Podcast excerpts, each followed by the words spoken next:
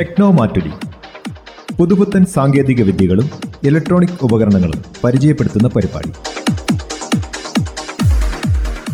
നിർവഹണം ആശ്വിൻ ജോർജ്. സാങ്കേതിക രംഗത്തെ പുത്തൻ വിശേഷങ്ങളിലേക്ക് എല്ലാ പ്രിയ ശ്രോതാക്കൾക്കും സ്വാഗതം. ടെക്നോമാറ്റിലയുടെ ഇന്നത്തെ അധ്യായത്തിൽ ശ്രോതാക്കൾ പരിചയപ്പെടുന്നത് സാംസങ് ഗാലക്സി A22 4G എന്ന മോഡൽ.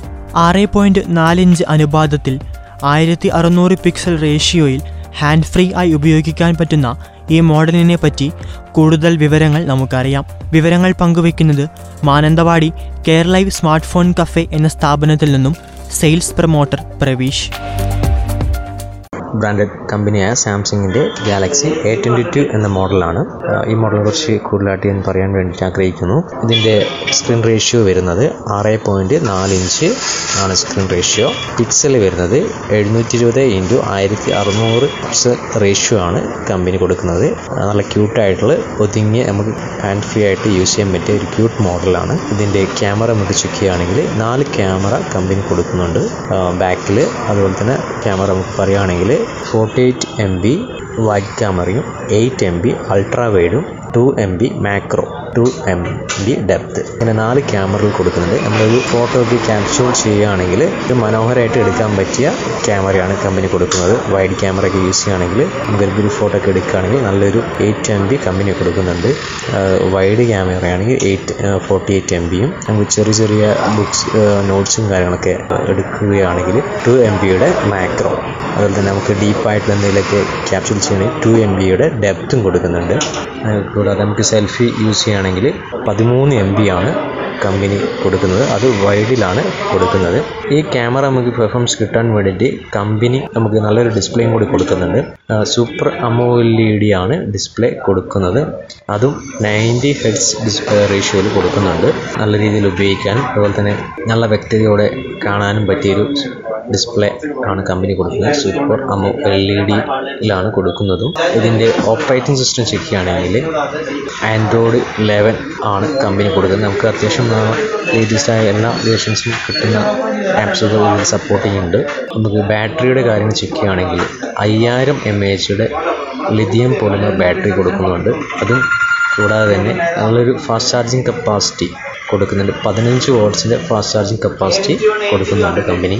നമുക്ക് സെക്യൂരിറ്റി ചെക്ക് ചെയ്യുകയാണെങ്കിൽ നമുക്ക് സൈഡ് ഫിംഗറാണ് കമ്പനി കൊടുക്കുന്നത്. സൈഡ് ഫിംഗർ എന്ന് വെച്ചാൽ പവർ ബട്ടണിൽ തന്നെയായിരിക്കും നമുക്കൊരു ഫിംഗർ നമുക്ക് സെറ്റ് ചെയ്യാൻ കഴിയുക.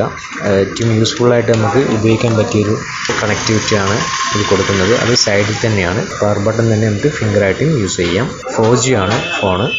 4Gയിൽ തന്നെ നമുക്ക് 6 GB റാമും അതുപോലെ തന്നെ 128 GB ഇൻറ്റേർണൽ മെമ്മറിയും കമ്പനി കൊടുക്കുന്നത്. പ്രൊസസ്സർ ചെക്ക് ചെയ്യുകയാണെങ്കിൽ മീഡിയാടെക്കിൻ്റെ ഹീലിയോ G80 എന്ന പ്രൊസസ്സറാണ് കൊടുക്കുന്നത്. നമുക്ക് നല്ല രീതിയിൽ ഉപയോഗിക്കാനും നമുക്ക് നല്ല രീതിയിൽ പെർഫോമൻസ് കിട്ടാനും വേണ്ടിയിട്ട് നല്ലൊരു പ്രൊസസ്സറാണ് കമ്പനി കൊടുക്കുന്നത്. നല്ല യൂസ്ഫുള്ളായിട്ട് ബിസിനസ്സും കാര്യങ്ങളും സ്റ്റുഡൻസിനൊക്കെ ആണെങ്കിൽ നല്ലൊരു കംഫർട്ട് മോഡലാണ് സാംസങ്ങിൻ്റെ ഗാലക്സി A22. അടുത്തതായി ശ്രോതാക്കൾ പരിചയപ്പെടാൻ പോകുന്നത് സാംസങ് ഗാലക്സി A52s എന്ന മോഡൽ. 6.5 ഇഞ്ച് അനുപാതത്തിൽ ഗൊറില്ല ഗ്ലാസ് ഡിസ്പ്ലേയും വാട്ടർ റെസിസ്റ്റൻസ് കപ്പാസിറ്റിയുമുള്ള ഈ മോഡലിനെ പറ്റി കൂടുതൽ വിവരങ്ങൾ അറിയാം.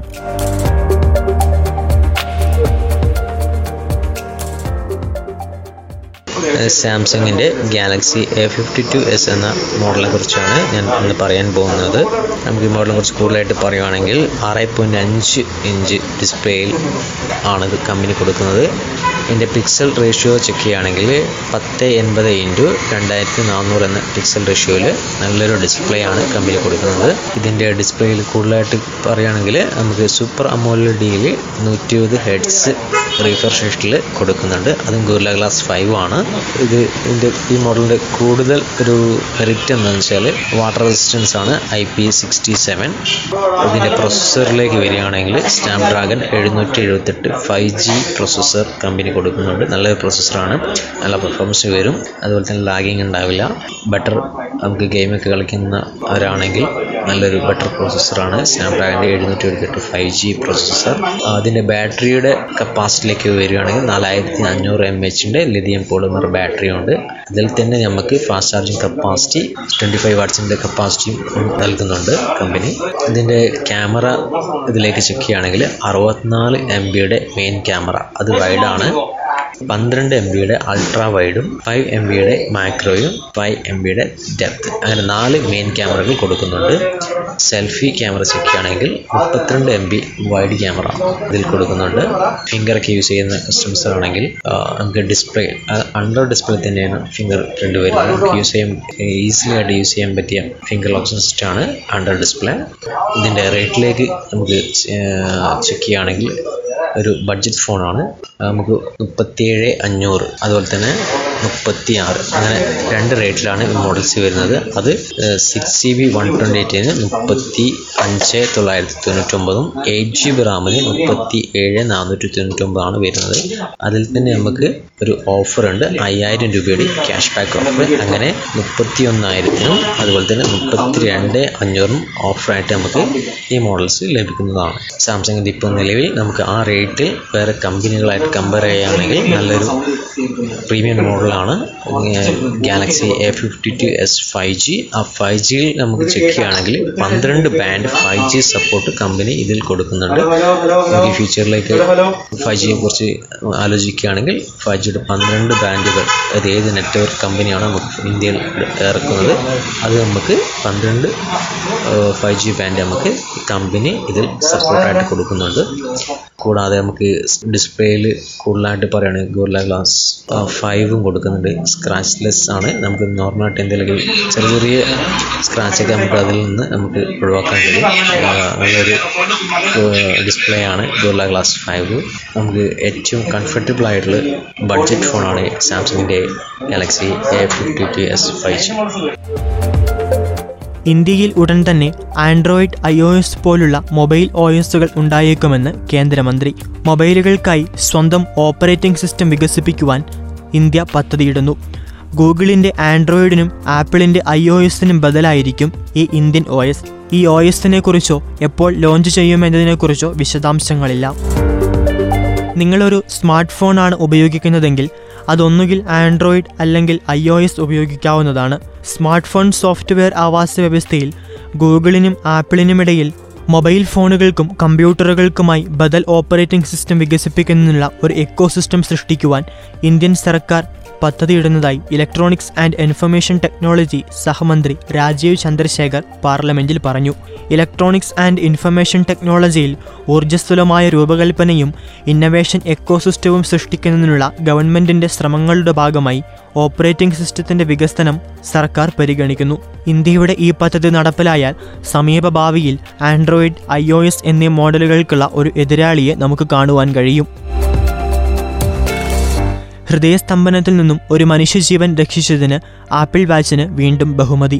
Apple watch Series 4, Series 5, Series 6 അല്ലെങ്കിൽ Series 7 എന്നിവയിലെ ഇലക്ട്രിക്കൽ ഹാർട്ട് സെൻസർ ഉപയോഗിച്ച് ECG ആപ്പിന് നിങ്ങളുടെ ഹൃദയമിടിപ്പും താളവും റെക്കോർഡ് ചെയ്യുവാനും ക്രമരഹിതമായ താളത്തിൻ്റെ ഒരു രൂപമായ ഏട്രിയൽ ഫൈബ്രിലേഷനായി റെക്കോർഡിംഗ് പരിശോധിക്കാനും കഴിയും. നിങ്ങളുടെ ഹൃദയമിടിപ്പ് ഉണ്ടാക്കുന്ന വൈദ്യുത സ്പന്ദനങ്ങളെ പ്രതിനിധീകരിക്കുന്ന ഒരു ഇലക്ട്രോകാർഡിയോഗ്രാം ECG ആപ്പ് രേഖപ്പെടുത്തുന്നു. നിങ്ങളുടെ ഹൃദയമിടിപ്പ് ലഭിക്കുന്നതിനും നിങ്ങളുടെ ഹൃദയത്തിൻ്റെ മുകളിലും താഴെയുമുള്ള അറകൾ താളത്തിലാണോ എന്ന് അറിയുവാനും ആപ്പ് ഈ പൾസുകൾ പരിശോധിക്കുന്നു. നിങ്ങൾക്ക് എപ്പോൾ വേണമെങ്കിലും ഒരു ECG എടുക്കാം.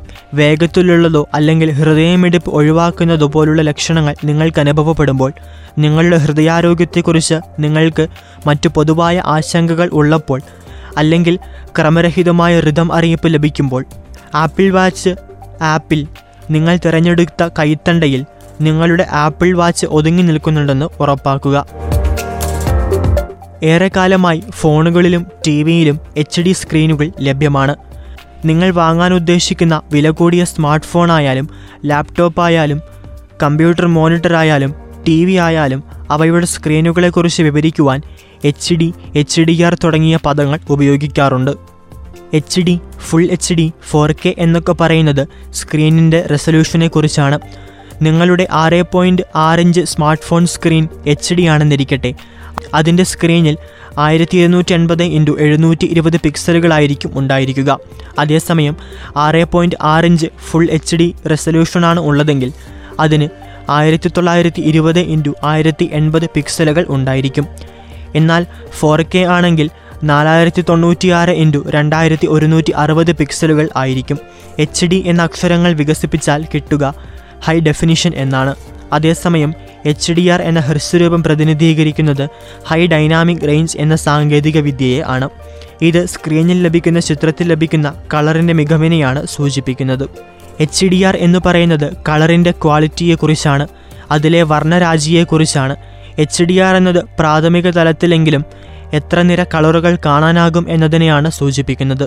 ഏറ്റവും ഇരുണ്ട കറുപ്പു നിറത്തിനും ഏറ്റവും പ്രഭ കൂടിയ വെളുപ്പ് നിറത്തിനും ഇടയിൽ കാണപ്പെടുന്ന വർണ്ണരാജിയെ പരമാവധി ഉൾക്കൊള്ളിക്കാനുള്ള ശ്രമമാണിത്.